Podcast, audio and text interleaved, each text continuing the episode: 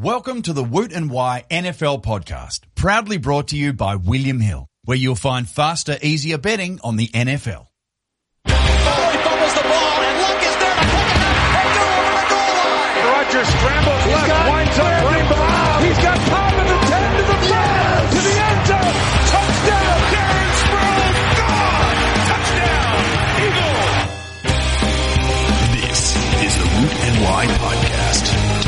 all things NFL. Now here's your hosts, Woot and Wye.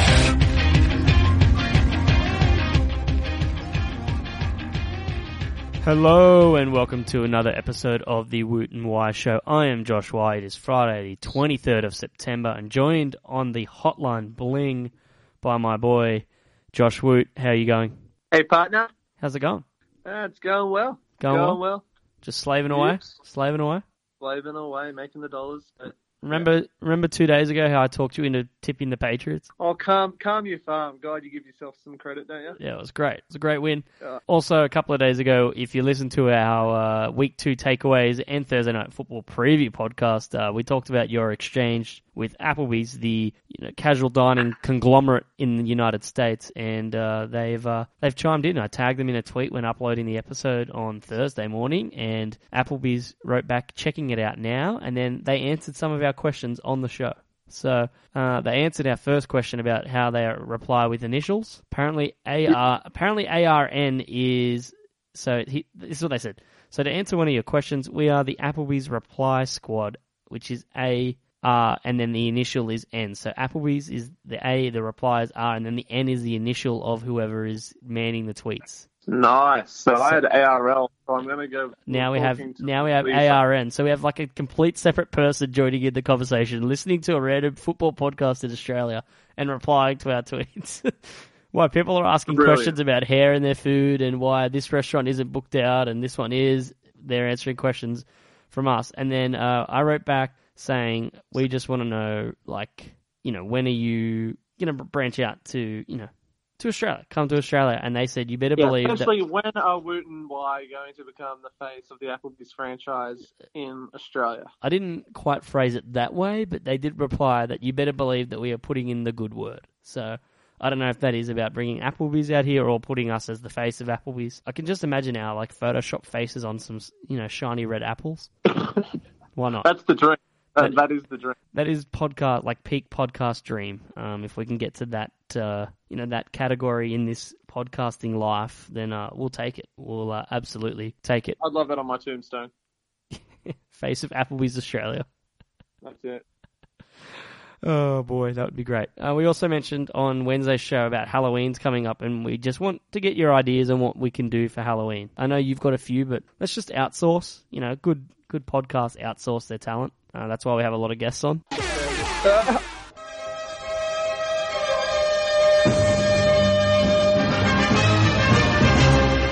All right, let's start with Adrian Peterson, who we did mention during the week, but all confirmed now he had surgery to repair his torn meniscus on Thursday morning. So that means he's out for a multi-month recovery, four to six months. It's being reported. So, and there's also other reports about a torn LCL as well, and that would have been uh, repaired in the surgery as well. No additional injuries or issues noted surrounding the knee joint during the procedure. Obviously, Jerick McKinnon and Matt Asiata will split the backfield, and they also signed Ronnie Hillman.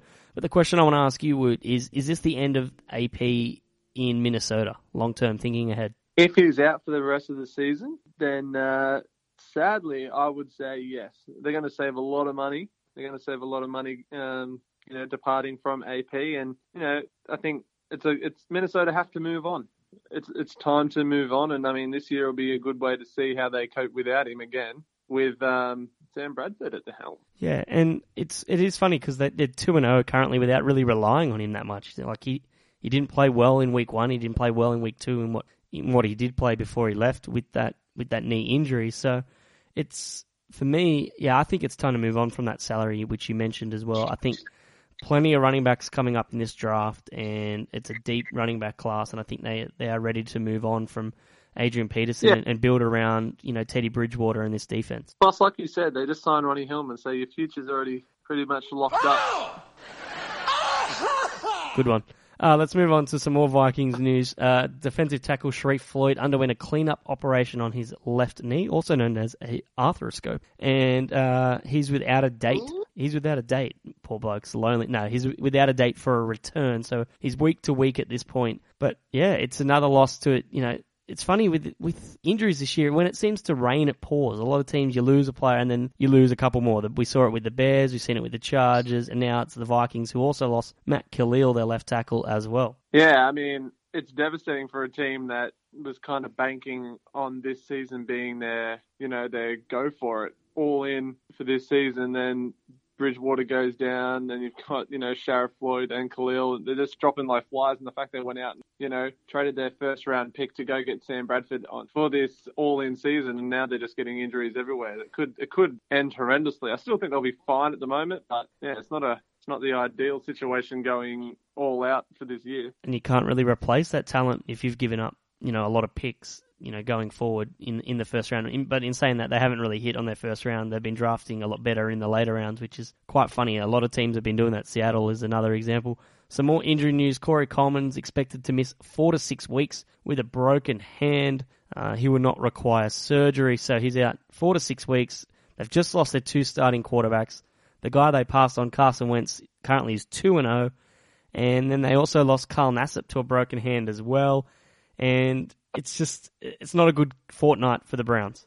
No, it's going to be uh, it's going to be a scary week this week, I think, for that Browns team. I mean, if Kessler if Kessler comes out and just flat out kills it, it'll be great. Not happening. It'll be it, it'll be terrific for the franchise, but it, it I, it's got the potential to be really, really, really ugly. Very, very ugly. ugly. Uh, a lighter news item before we move on to our Thursday night football recap. Kanye West v. Jim Bob Cooter in the 2020 election. Who says no? Trump. Trump. Yeah, Trump will say that. But where is that coming Until from? Trump until Trump dies, he will not back down. I don't think Trump can be killed. No, By the way, did you see the Between Two Ferns with uh, Hillary today? no I haven't. I Oh, haven't got very, around to it. very, very funny. Zach, um, I can't even pronounce his surname properly. Galifianakis, is that it? That's it. Yeah, he um just times his comedic timing was sensational, and some of the subtle jokes and then not so subtle jokes, very very hilarious. But where am I where am I plucking Jim Bob Cooter for president from? Well, Golden Tate tweeted out a photo of Jim Bob Cooter for president written on the back of like a Detroit four wheel drive, and now it's like started to escalate. And then Teryl Austin ended his meeting with reporters this morning saying Jim Bob for president. And then when the Lions coach Jim Caldwell was asked about it, he said, I think he'd be a good candidate. I know he'd get some votes in the southern states, that's for sure. With a name like Jim Bob, Exactly. all of the, all of the South would go. Sounds like Mark Carter president. That's my southern accent. Jim Bob, I love you, Jim Bob.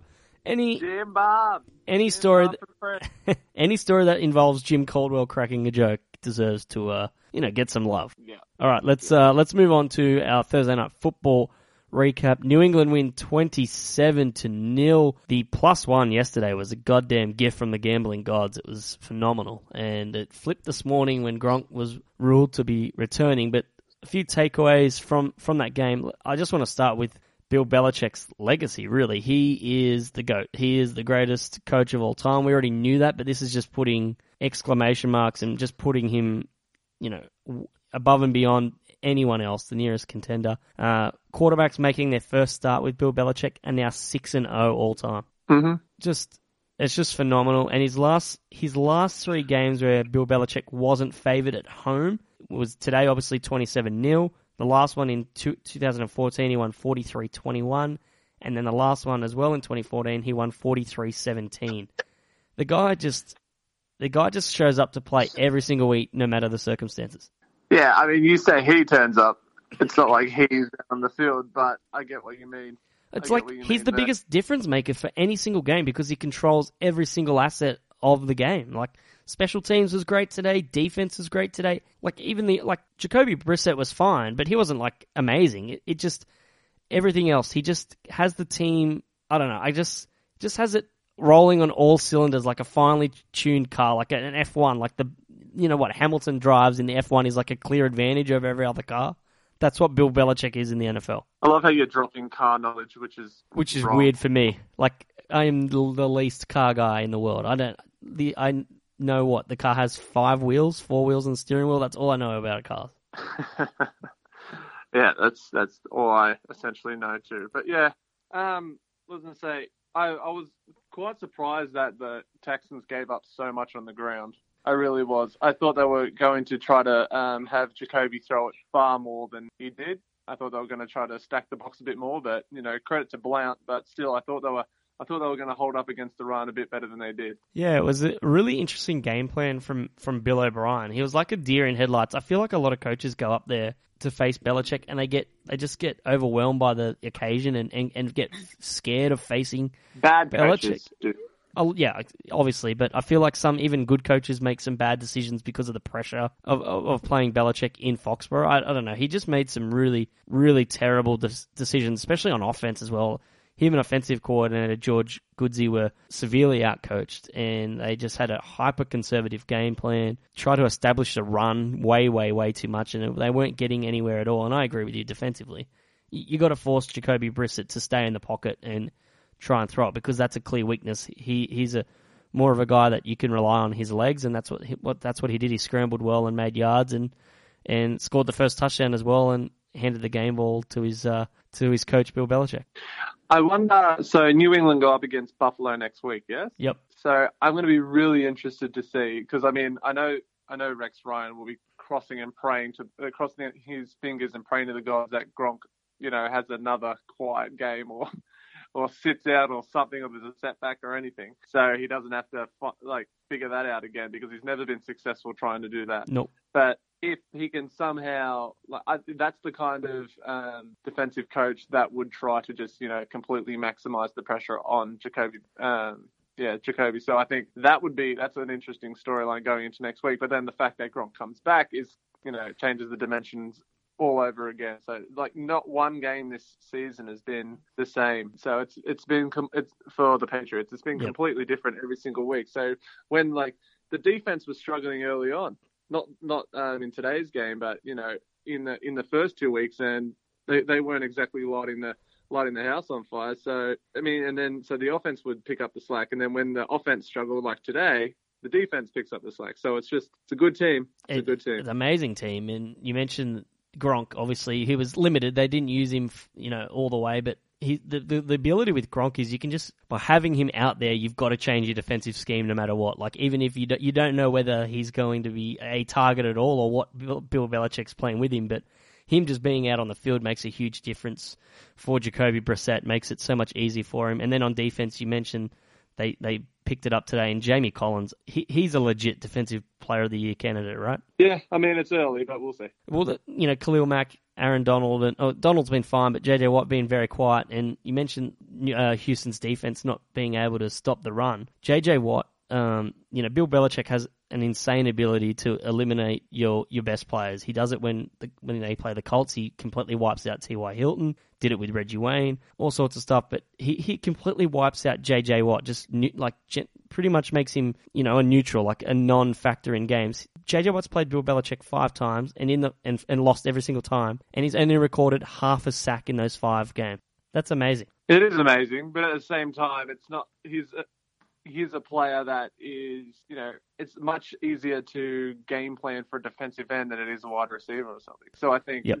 you can easily put two, three players on that one one guy, and I don't think Jadeveon Clowney is anywhere near the quality of JJ Watt. So you, you know, it's not. I mean, I think even though Belichick is great, I think we're giving him too much credit of taking Watt out of the game. I think a lot of defensive coordinators would know to put two or three guys on JJ Watt. But it didn't like by doing that though. Normally you're opening yourself up in other areas, but they didn't let it obviously affect them too much. Whereas other teams, it could really, really hurt them. But I guess you know New England's offensive line, played really, really well today. I got one. I got one last question on Belichick. Um, this is from Raiders CEO Amy Trask, former CEO. Sorry, uh, she tweeted. Um, I engender. She said, "I engender lots of chit chat everywhere whenever I note this. But if I was forced to choose with choose between Brady without Belichick or Belichick without Brady, she would take Bill Belichick every time. I'm wondering what you would take. Um, I don't know. It's a great question. It is, but then saying that, I think if I had Tom Brady and I went out and got Bruce Arians, I'd be fine. That's fine. I, I, I just think if that were my only two options, I would take Belichick because what if you just get Cam Newton with Belichick? I'll go that down that route. I'm not Mona Lisa Vito of the football world. I just uh, I just think that I I just think that this show, you know, he's eleven and he went eleven and five with Matt Cassel. Now he's about to go four and zero with Jimmy Garoppolo and Jacoby Brissett without Brady.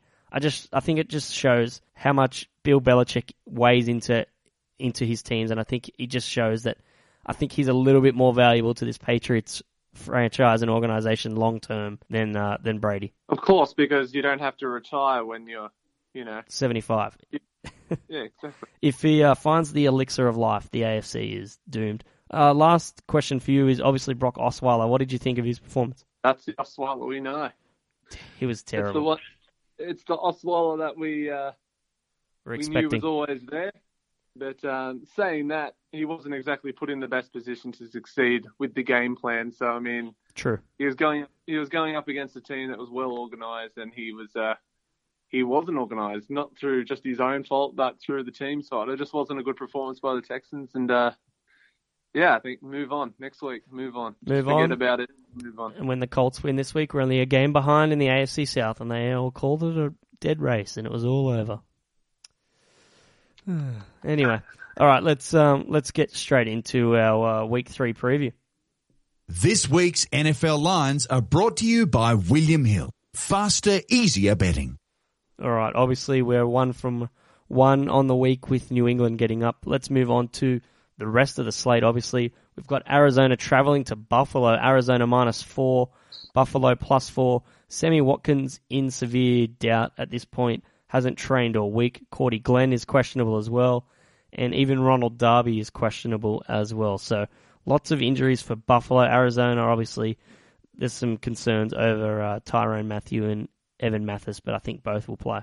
Yeah, um, I like Arizona. I mean, not just because of what you said, but that does add to it. I mean, their their biggest weapon last week was uh, Marquise Goodwin, and he burnt Revis, but there's no chance of that happening against the likes of Patrick Peterson. No way.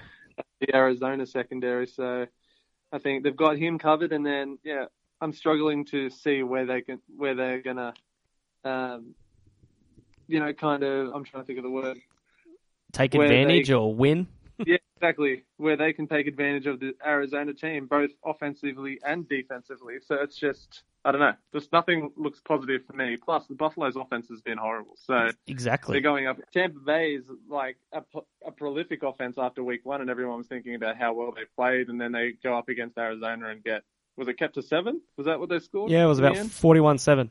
Yeah, ridiculous. And then you've got a Buffalo offense that has just been struggling to do absolutely anything, and then they go and lose their best weapon in Sammy Watkins. Yeah.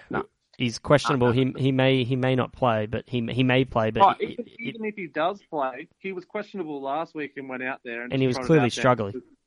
He was not even just struggled; like he was a complete non-factor. I didn't, you know, I'd never felt that he was a threat at all. So, I mean, this this looks actually ridiculously good value, doesn't it?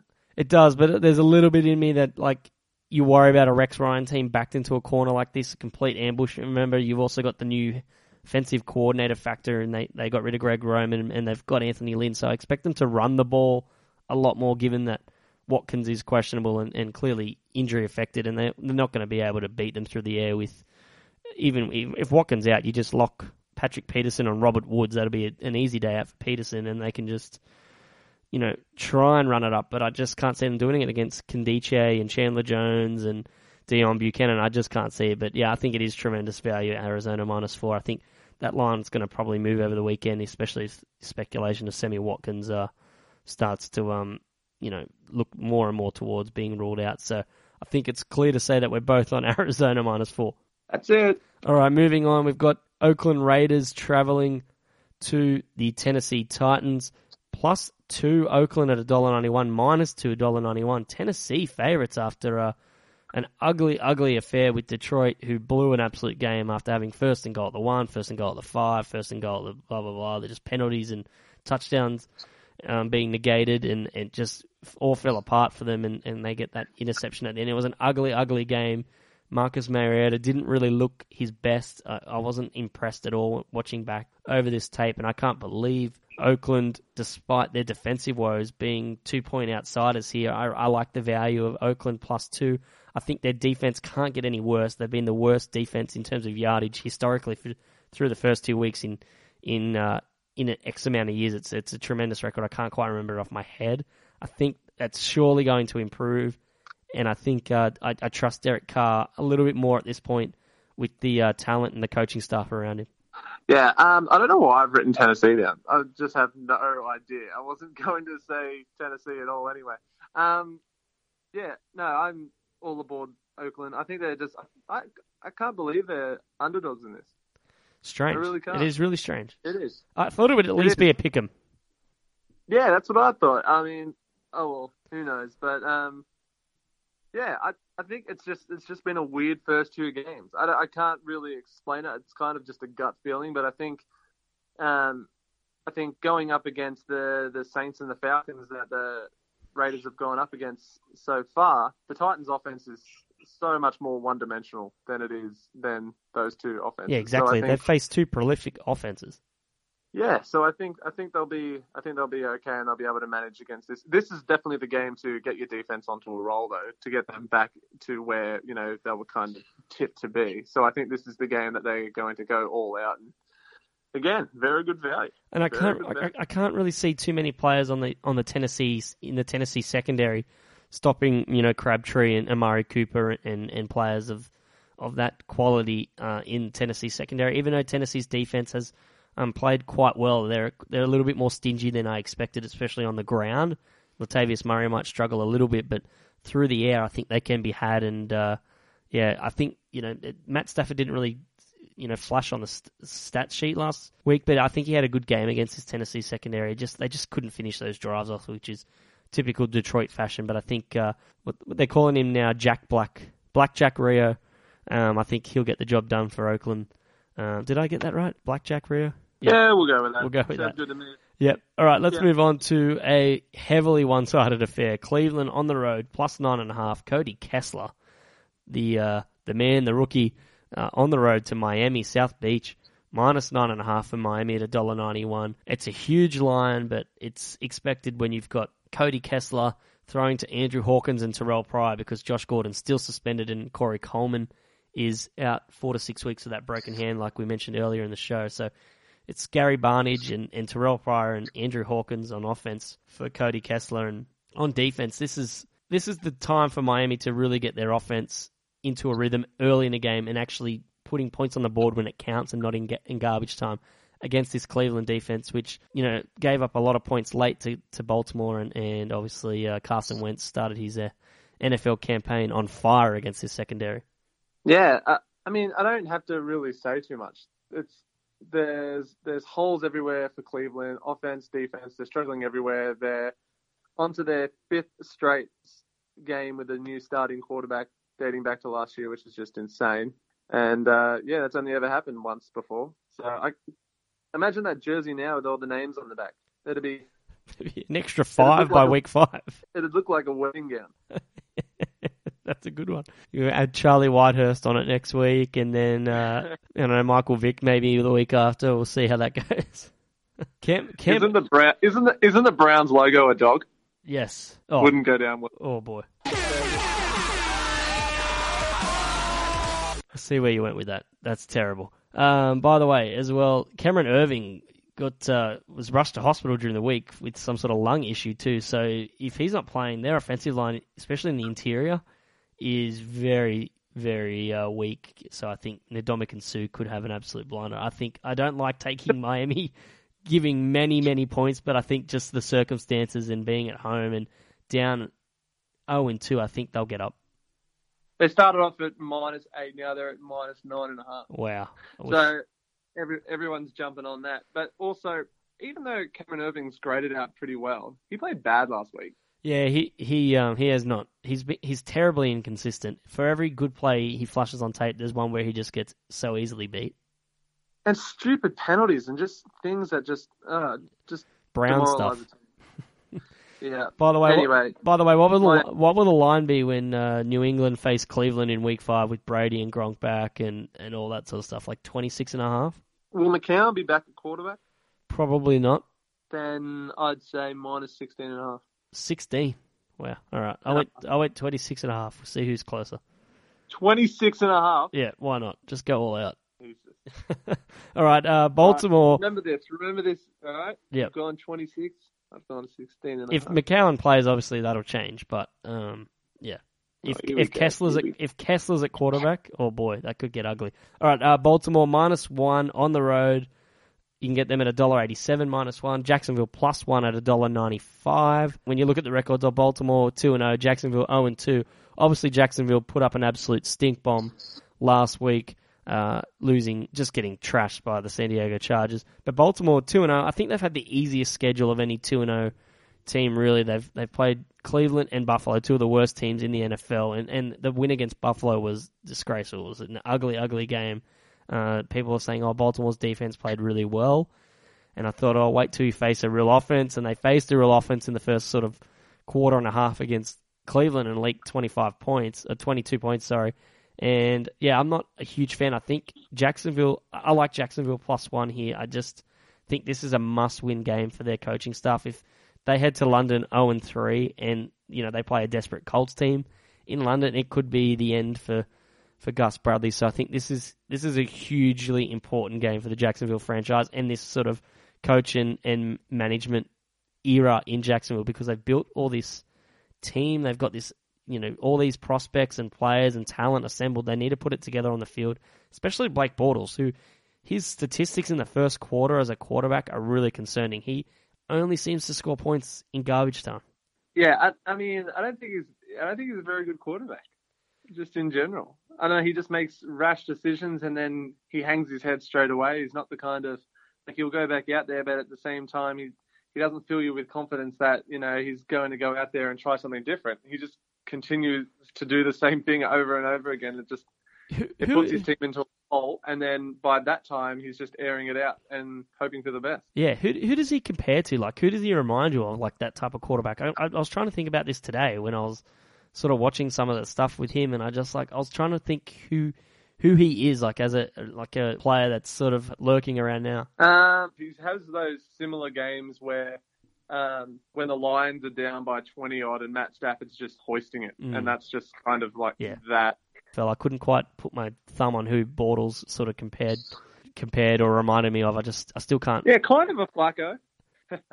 nah, they're going against each this, by the way, when we do mention Flacco in these things, we're only taking digs at our uh, our mate Matthew Bungard. That is correct. Yeah, we Um, love Matthew. Yeah, We know how passionate he is about fuck, Baltimore. we just But saying that, I'm going Baltimore. wow, reasoning Reasoning. better But team. Call it a gut feeling. No, I think they. Just, I think they. It's a good way to start for a team like this, for a team that's got so many question marks that we said at the start of the season that we didn't. Um, we didn't know what was going to happen if they're going to play good or they're going to play bad. Baltimore are just that team that always does grind out wins. They just always manage to win ugly, and that's, you know, I know it That's something Jacksonville haven't learned to do. Exactly, and that's kind of Flacco and John Harbaugh's game. That's just they get you into their style and they win like that. And I mean, we mentioned it at the start of the year in regards to fantasy that we didn't want any players from the teams because we just didn't know, and there were so many question marks. But I think this schedule is really good for them, and I think it's slowly but surely getting more difficult. And like this is probably going to be their most difficult game. And then I think now that Pitta hasn't gone down after one week and that he's there, I think that that rapport with Flacco again, you know, his best buddy, that safety net's going to be there. And that's such a focal point for this offense. It's ridiculous how it still is such an important thing, but Dennis Pitta is just, He's balling. he is. I, He's just a, he he he's uh it's it's amazing. It's he's a definitely a, a, uh comeback player of the year candidate. I, for me as well, I, I always f- factor travel with Jacksonville. They just had to they, they were they were pretty good in week one at home against Green Bay, and then they had to travel all the way across for an early game against San Diego. And I just find that teams that have to do that, I think. I don't know. It seems to mess with their body clocks a little bit. I just think maybe they got off to a slow start and it just sort of snowballed from there. So I think giving points and they're a better price, I'll take them. also, uh, Jacksonville's tackle Beachum is dealing with a concussion, so he may or may not play. And then the Ravens are getting Dumervil back, so that's That all good. that is huge. Yeah, Beach, and that was quite scary. I'm glad that like that's the only sort of concern with him because he got stretched off and it was quite it was really scary actually. That was uh he was like the game stopped for like seven and a half minutes. It was it was legit. Um, all right, let's move on. Detroit plus seven, dollar ninety one on the road. Green Bay at Lambeau minus seven. All the question marks about Aaron Rodgers and this Packers offense. Seven point favorites. I'm taking them. I think they're going to come out and they're going to be much better offensively. A lot of um, talk about Mike McCarthy and their personnel. They, they run like 70% of their players. They had the exact same players in the exact same spot, exact same personnel packages. And I think that's something they're going to change because when you're too predictable and too vanilla, defenses know what to do and they relied too much on their receivers getting open and not scheming correctly. And I think they'll fix that up. And it helps that Detroit are missing uh, a lot of injuries on de- on defense with uh, uh, DeAndre Levy and Ezekiel Ansah probably not playing. Both of them probably are out. That's that's huge. I'm uh, I'm a little bit torn in this game. Hey, it's a bit difficult because a part of me feels that you know Green Bay might this might be the game that Green Bay just struggles that one game too too many. That's the their last game that they struggle for then you know there to be a dramatic change like McCarthy getting fired or something like that. But this this this game is the the Hail Mary game for last season. Oh man, So- memories.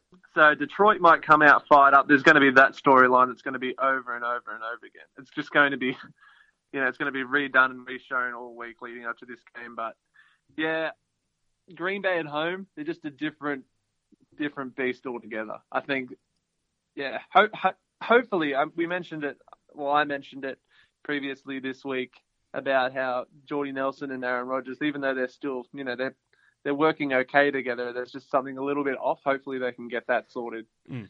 and uh, get that step back. It is their first game back home in Lambeau. They've had two road games, so that's kind of under the radar type of thing as well. They haven't had to play at home yet. And uh, look, maybe an Aaron Rodgers Hail Mary play again to, just to cover the line for us would be nice. Uh, all right, Denver. This is a cracker of a game. Denver on the road, uh, plus three at two dollars and five. Traveling to Cincinnati, minus three to dollar eighty. This line was um, surprising. Denver 2 0, Cincinnati coming off a loss, but a really tough offense and defense for Denver to face um, after facing obviously Carolina in week one. But uh, they got a bit of a gift there with the Colts defense and, and lackluster attempt at offense for most of that game uh, in week two. So this is a much tougher matchup for them on the road, obviously away from Mile High. Completely different Denver team. Yeah, I'm all I'm all aboard Cincy for this game. I just I think this is a completely different thing. It's uh, Denver, Trevor Siemian going in up against this defense who have had to play. Who have they had to play so far? Pittsburgh and give me the other offense. The Jets, The Jets. Two offenses that have been playing, you know, pretty good. pretty good football, pretty good football offensively. So then uh, going up against this offense, which is way more one dimensional. It's just it's you know it's, it's short passes. I know Trevor Trevor Siemian can throw it down a little bit, but it's not going to be enough trouble And this- Cincinnati. yeah. at Cincinnati. And this secondary shut down, well, fit, like did a pretty good job shutting down Antonio Brown last week, and they've historically done a good job at doing that. Yep. So tell me where Denver will win. I, I've got them plus three because I think on the ground and defensively, I think they can keep it a close game. I just think Denver, the what this, their style of play means that games are going to be close. I don't think they'll win, but I think they can keep it close, and I can get plus three at over two dollars, even money. I think I'll I'll take a little punt on Denver at plus three, but I think Cincinnati will come away with a win. I, I, yeah, I'm, I'm a little bit worried about their offensive line, Cincinnati's, who got who was supposed to be a really good offensive line, but every game I've watched them, Andy Dalton seems to be taking hits and, and a lot of pressure, and he's actually handled it quite well, even though they came up short, you know, last week. But he's handled the pressure well, and I- I've been impressed with Andy Dalton. But this Denver front seven is on a whole different level to the to the teams that they faced, and that includes the Jets, whose you know front four is is amazing. Obviously, they didn't play, face Sheldon Richardson in week one, but Von Miller is your defensive player of the year favorite right now and front runner, and he's on pace to break the sack record. I just think he can keep this game very interesting. He's won them games single handedly back to back weeks, so I, I like Denver plus three, but I think Cincinnati will you know come away with a with a one or two point win, maybe a field goal to win it. Yeah, losing Demarcus Ware, I think, takes a bit of the bite out of this de- Denver defense, so I think that may hurt them Sure. a little bit. But um, yeah, this this reeks to me of a game where Dalton's going to come out and everyone's going to be like, "Is Dalton elite? Is he? Has he taken that next step?" That's just, I don't know. I got this The weird re- feeling that, that The red rifle the thing. Yeah, mate, he's a rocket. is the, He'll be a rocket if he wins this game. There we go. Uh, all right, Minnesota plus seven on the road. Traveling to Carolina minus seven. The game is on despite what's happening in Carolina, and hopefully that you know Carolina obviously will probably be doing something special to help you know raise awareness for the issues in the game. They are seven point favorites at a dollar ninety five. Minnesota plus seven at a dollar eighty seven. Thoughts on this game? The line's quite big. Yeah, a lot of credits being given to Carolina. Yeah. Who I know they they they you know it was they gave us a little bit of a A you know, fright. a bit of a there against um, San Francisco, but yeah, I don't know. They just kind of ran up the score in the end, so the box score looks a bit better than it the game actually probably was. And Minnesota just they just beat Green Bay, so uh, man, with like, and I'm sure Minnesota's game plan was to uh, you know run the ball heavily with AP, and they pretty much did it without him. So I can't see why they're going to you know struggle as much as they're making out against this Carolina team that just you know had uh, you know a decent amount of points scored against them by San Fran. So Yep, and Yeah. Carolina are kind of one dimensional at the moment because they cannot run the ball. Jonathan Stewart's out now, and even though they kind of did get a lot out of Fozzy Whittaker last week, I still worry about them going forward about you know running running the ball, especially against this Minnesota defense. Which I, I can't go an episode without raving about Minnesota's defense. I'm just I'm all in chips in for Minnesota's defense, and I'm raving it. But I I just I don't know if Sam Bradford can get it done against this Carolina. It was it was amazing to watch them play against the Green Bay defense, who have been good. Like Green Bay's defense has been you know a shining light for them. They've kept things interesting, kept things close. I mean, Minnesota only scored 17 points, and you know to to to only allow you know 17 points and still lose for Green Bay, that's that's very rare considering you know what you expect from Aaron Rodgers. So.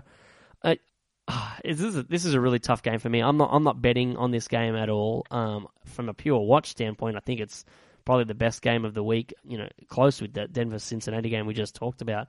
It's an interesting. It's a you know, it could have, it should have been the one of the playoff games deep in the playoffs last year. It should have been the uh, the, the divisional game. Obviously, Minnesota missing that field goal. I, I'm taking Carolina minus seven. I think they'll cover, despite my love for Minnesota's defense.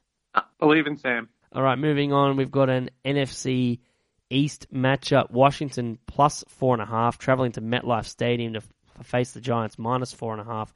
Dollar ninety one each way. Thoughts on this game, Mister NFC East? Um, to be honest, this is kind of it's just a flip of the coin for me. I know it's uh, the line is four and a half, but I think I'm only going with the Giants because I'm yet to see Kirk Cousins do anything con- consistently, or you know, not overthrow receivers, not underthrow receivers, just not make stupid plays. Where I think Eli will make less stupid plays.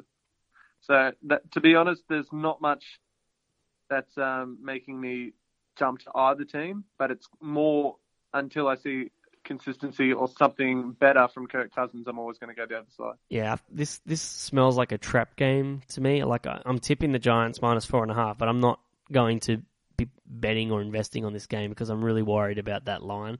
And it wouldn't shock me if see- Washington just Washington, you could see Washington winning by two touchdowns plus. Like they could just come out and just finally click into gear, and all those passes that were overthrown last week, that would have been touchdowns. There was some passes last week that would have just been six points, but you know, just bad throws, bad reads, etc., just completely made Washington come under. Exactly, and we mentioned that Kirk Cousins is a very streaky quarterback. So if he gets, you know, if he hits early and, and builds up that confidence, he's a guy that can, you know, can really build that up and be confident and get them rolling all, on all cylinders. And when you look at the Giants as well, the defenses they faced, Dallas in Week One with all their suspensions and whatnot. Did you sorry? Did you just say rolling on all cylinders? Yeah.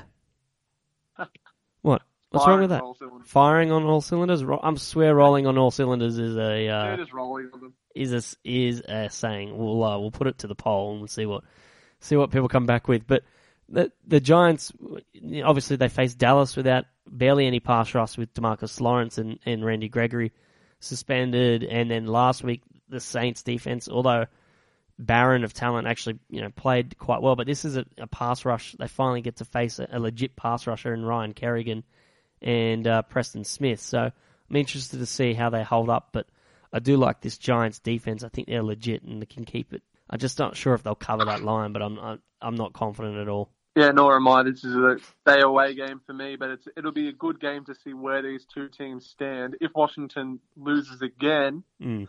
they'll be in they'll be in crisis mode. But if what if the Giants lose, then there'll be huge question marks. Are they actually a contender, or are they just you know Hmm. just fakes? Makes- poses? it makes the division race a lot more interesting if uh, if Washington win this game and the Giants uh, lose it. Obviously, it, it, it just will uh, be a very very telling moving forward on how we judge and rate these two teams. typical NFC East. This Yep. game it will be Washington to win convincingly. Probably.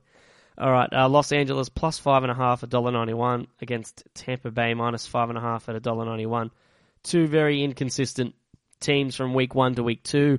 Uh, you sort of opposite routes. Tampa Bay winning convincingly in week one and losing in horrific fashion in week two, and Los Angeles getting absolutely thumped in week one, and then managing a uh, to win their Super Bowl last week and and beating Seattle in an ugly affair. Lo- Los Angeles still haven't scored a touchdown since 1994.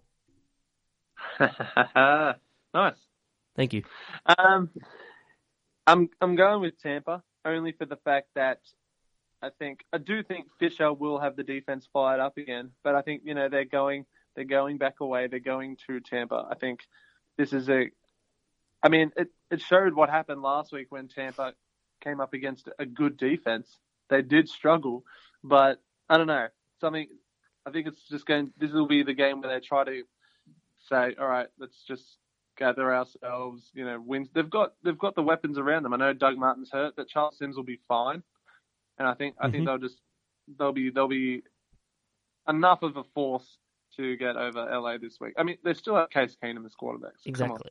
And you mentioned like they struggled last week, Tampa Bay against a good defense, and it's one thing to struggle, but it's it's a lot different when you're playing a Cardinals offense that can put up the score and, and hammer you. So like even though Tampa Bay may struggle, when you look at the other side of the ball, you can't really see this Los Angeles team, which hasn't scored a touchdown, pulling away in this game and putting it out of reach. So even if Tampa Bay struggle offensively for a little bit, the game will still be within within reach um, and still be level at, at, some point. It could be could be nil all for a little while in this game, and and then Tampa Bay obviously you trust Winston and Mike Evans to slowly start to get the ball rolling and, and make some plays and move the chains and and I trust their offense. When you look at this team, that offense is the best unit of anything on in this game.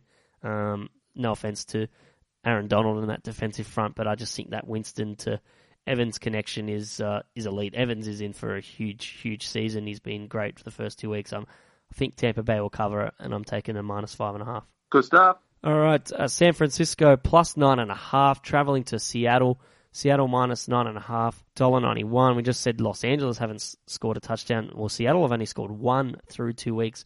Have struggled offensively.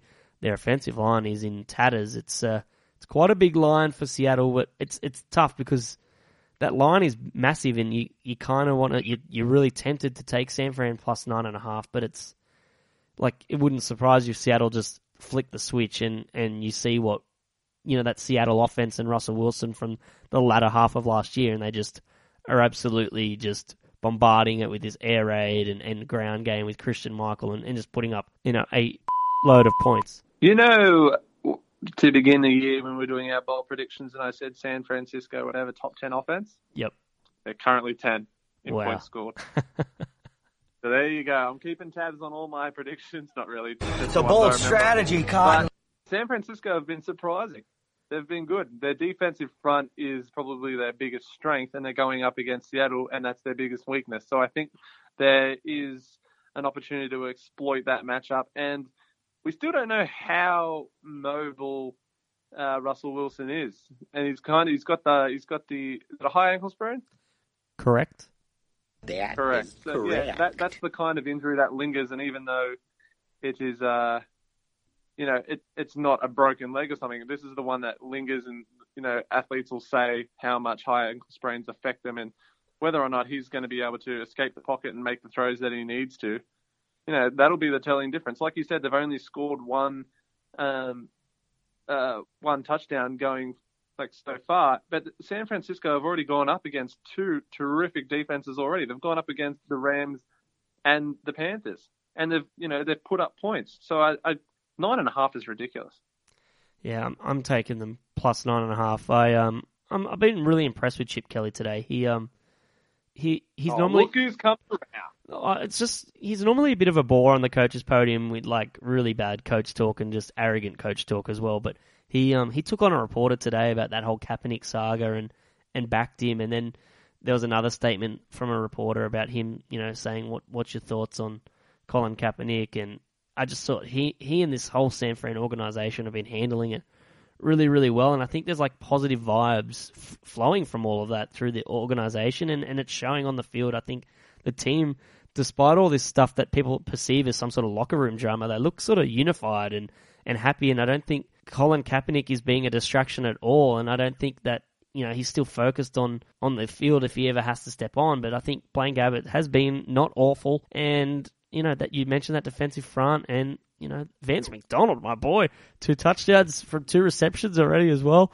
just killing it. I don't know. I just I've, I feel a little bit better about this San Fran team. I, I know we have low expe- expectations, so maybe they're exceeding our really really low expectations, but I can see them keeping this closer a little bit. I'll I'll take him plus nine and a half. I um even if we lose on it, I'm, I'm just I'm just um I've been pleased with San Fran this week. I wouldn't mind Kaepernick cutting his hair though. I don't know how if he gets called into a game, he's going to fit a helmet on.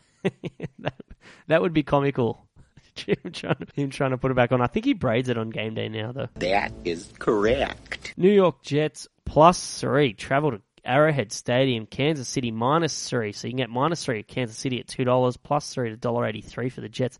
This is another close game that really interesting to to scope. Kansas City is a tough team to read based on their play. This like they, they really should be zero and two to be honest. Like they they were lucky to get a win against San Diego. They only really played good for one quarter, and that was after sort of San Diego imploded after that Keenan Allen drama and and whatnot. And then last week you know, they put up a stinker with plenty of turnovers themselves and against Houston, and we just saw Houston get embarrassed against a real contender. And the Jets last week, Ryan Fitzpatrick, when I went back and watched that tape, we weren't we weren't praising him enough. That was an amazing performance by him. It was probably his best ever game as a quarterback.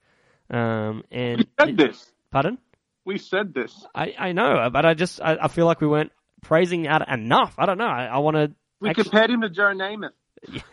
yes, true. Um, I don't know. I, I, I like the Jets here at plus three. It's a tough tough opening schedule, but if they can come away with two wins out of this, um, they can go on with this, um, especially with that front that front four: Sheldon Richardson, Leonard Williams, and Muhammad Wilkerson. Oh boy, loving it. I like the Jets plus three. Yeah, this is stupid to me.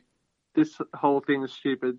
Kansas City have played two bad games. Jets have played two great games, and yeah, I just I, I don't know where they're. I don't know where all the love for the Chiefs is coming from. I, I, I don't. I know they're DVOA like superstars, and they're very efficient, and they're great on defense and great on offense, and all that sort of stuff. But I, I don't know. Uh, we're probably saying all this, and they'll probably come out and play their best ever game now that we've said all this. It's Charles, uh, still questionable. I'm not. I'm not sure he's going to play. By the way, Spencer Ware has more receiving yards than like Julio Jones and like Odell Beckham and like like all these other stud receivers. It's it's nuts. Well, that's the typical game plan for Kansas yes. City, so that's expected. I do think it'll be a sneakily high scoring game, though. I do like the over. Mm, I think, yeah, I think there'll be plenty of points. I think you know for both these teams, the offenses can can put plenty of points up. Marcus Peters, obviously, we've got to we've got to mention him. He's been unreal, and he's bad. He's oh, a, yeah. he's a bad man. he's a yeah, no, he's following up last season pretty well. Yeah, he's uh, already through ten career interceptions. It's um, he's doing it at an unbelievable rate. He's well on his way for my bold prediction coming true as well. And he needs, uh, I think, like six more interceptions over the next uh, twelve games. So we'll wait and see how that pans out. Uh, all right, moving on. San Diego plus two and a half at Indianapolis minus two and a half. No idea why Indianapolis a favorite whatsoever.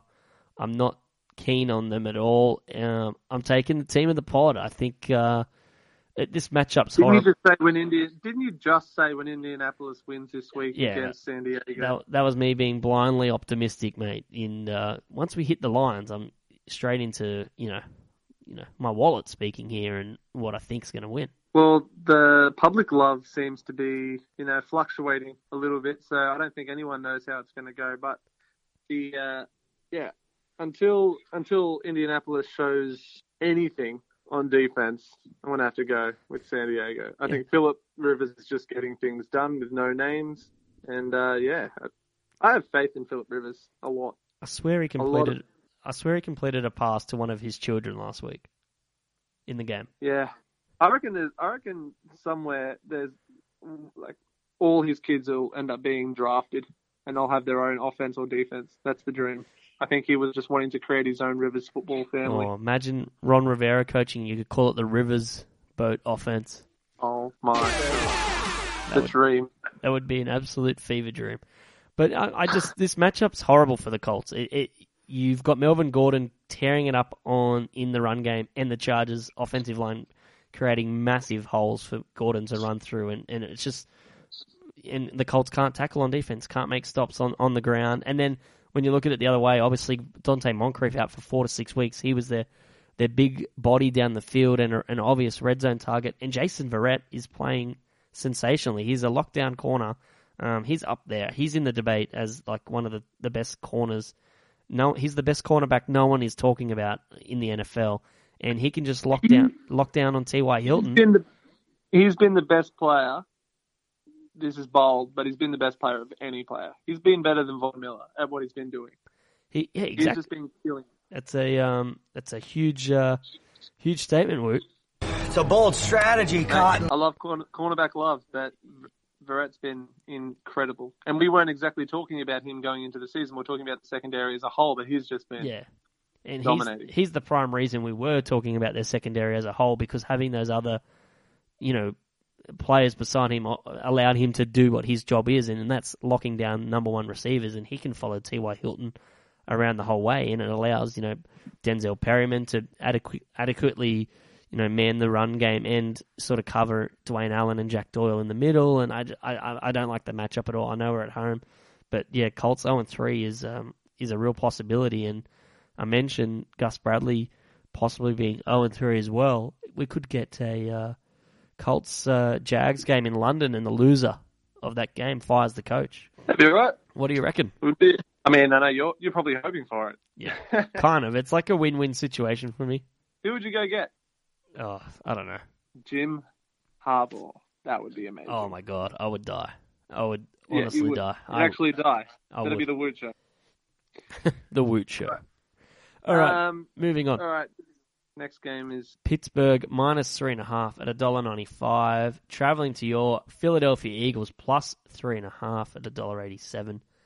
Carson Wentz facing a real team in week three. It'll be interesting. There's so many, so many questions will be answered if somehow Philadelphia managed to win against the offense that Pittsburgh has at their disposal, which is just ridiculous, especially considering they don't have Martavis and Bell. I just still find it incredible that they're performing this well. But Amazing. yeah, somehow Philadelphia managed to win, then you know everything's legit, and we'll just got to ride the season out and see how it goes. But um, yeah, I think this will be a huge task, just an enormous task for this defense. It'll be it'll be a real, um, like I said, it'll answer plenty of questions about this defense if they are legit, because they've gone up against two offenses that you know Cleveland we just wrote off, and Chicago has their day. If they, you know, if they get a ball rolling, they can, um, you know, get a get the ball rolling literally. But I don't know. I don't know. This is an offense that'll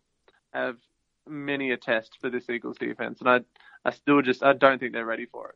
I, I- don't think they're ready. Yeah, me too. I keep looking at the vine of Alshon Jeffery just torching Jalen Mills, and I can just see Antonio Brown doing the same to pretty much any of Philly's corners, and that was that's pretty much the, the deal breaker for me. I, I just think Pittsburgh have too much uh, fire offensively for for uh, Philadelphia to keep up, and I'm I'm taking Pittsburgh minus three and a half. Yeah, I, I do think Philly will have success against the deep, but um, yeah, it'll be interesting to see how they go. I I think if they some if they put a corner on Antonio Brown and then they have say Malcolm Jen- Jenkins trying to I don't know maybe rough him up a little bit, or they uh, you know they try to shadow him with two players or something like that. That might be their best their best um, option, but we'll see how they go. Yep. Who who are you taking? Pittsburgh still minus three and a half. All right. The money is on Philly though at the moment. Mm, interesting. Uh, all right, moving on to Sunday night football. We've got Chicago plus seven, traveling to Dallas minus seven dollar eighty seven for Dallas, dollar ninety five for Chicago on William Hill. I like Dallas minus seven here. Brian Hoyer, the, the start at quarterback. Chicago missing an, an arm and a leg, and it seems everyone's banged up. They're just missing so much talent on that defense. Well, not talent. I wouldn't call you know, their defense talented. They, are missing some talented players in Denny Trevathan. That's a bit harsh, but some other players they're missing. You know, not too crash hot anyway. I'm, I'm just I can I can't see them keeping this game close at all. I think Dallas can uh, literally run away with it through Zeke Elliott. I'm the polar opposite. I think there's too much, too much uh, negativity surrounding Chicago. I just think there's. Is it such a bad thing losing Cutler for Hoyer? I think there's. I think people. I think that's where the the line is at. I think they're thinking uh, starting quarterbacks down, and I think people see that line and think juicy, juicy. Let's go Cowboys. But I, I don't know. I like Chicago plus seven. I really do. Mm, I just can't see it. Woot. I, I get you. The um the old like all the negativity arrows pointing down Chicago, sort of turn it around, switch the narrative. John Fox maybe lives up for that game, but I just I, I don't know. I just can't see it. I just can't see it happening on the road. Short turnaround sort of thing. Traveling across the country. I just yeah I can't pick Chicago right now. I, I don't. I think the the difference between Hoyer and Cutler is is a lot. I'm not. You're, you're throwing Cutler into that Osweiler level, which I think's a bit harsh. Nah, I'm good. I like it. I like my bet. All right. Bears have Bears have covered six of their last eight road games. I reckon they'll be fine. Oh, interesting. All right, a little bit of uh, gambling statistics from you. I, I like it. Uh, all right, uh, Monday Night Football. These these games are always a doozy. Atlanta plus three, dollar eighty seven. New Orleans minus three, dollar ninety five. We're at the Superdome. Oh man, this is this is a, a tough game. I. It's funny because preseason you were you know for very uh, pro Saints and I was pro Falcons, but I'm looking at our tips here, and I've gone New Orleans minus three, and you've gone Atlanta plus three. Yeah. Give me give me the quarterback that's playing terrifically that no one's talking about. Matt Ryan. Yeah, Matty Ice is killing it. Warms my heart to hear you say that. I am. Uh, he is playing really, really well, but I feel like Drew Brees is playing well as well. I just feel like that because of their defenses, it's been a lot, a bit overlooked, and that's the same with Matt Ryan. I just, I don't know. I think New Orleans are, are due for a win after some some tough losses and some heartbreaking losses, and uh, Atlanta needed that win last week, and it was a huge effort for them to, to come back and, and win that game. So I, I just think in this time, I think New Orleans at home, they need it more. Big stage, Drew Brees. But this, this game is a is a non bet for me. I do like the overs though. I think this will be a high scoring affair.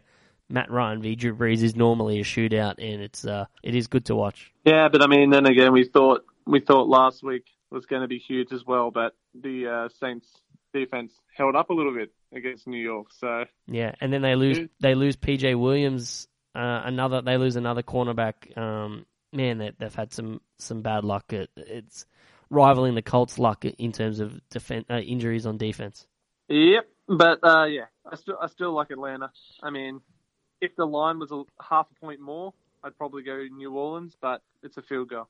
That is true. Uh, it, it, it will likely come down to a field goal. So, oh, you might you might tempt me to change my uh, change my bet. That's one I'll probably watch if the line moves uh, over the weekend. I'll probably make a change on a Sunday night. So we'll keep an eye out for any tweets if we do change any of our tips. They better chickity check themselves before they wreck themselves, Cotton.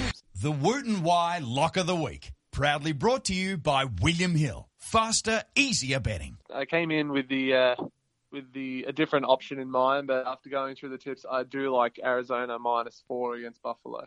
God, that was going to be my uh, lock of the week. So I will have to uh, reassess. But I we double down? Can we no, double down? no, we can't. We'll, we'll mix it up. I feel like uh, the good folk at William Hill want two bet two bets from us, although they probably do not want any more bets from me.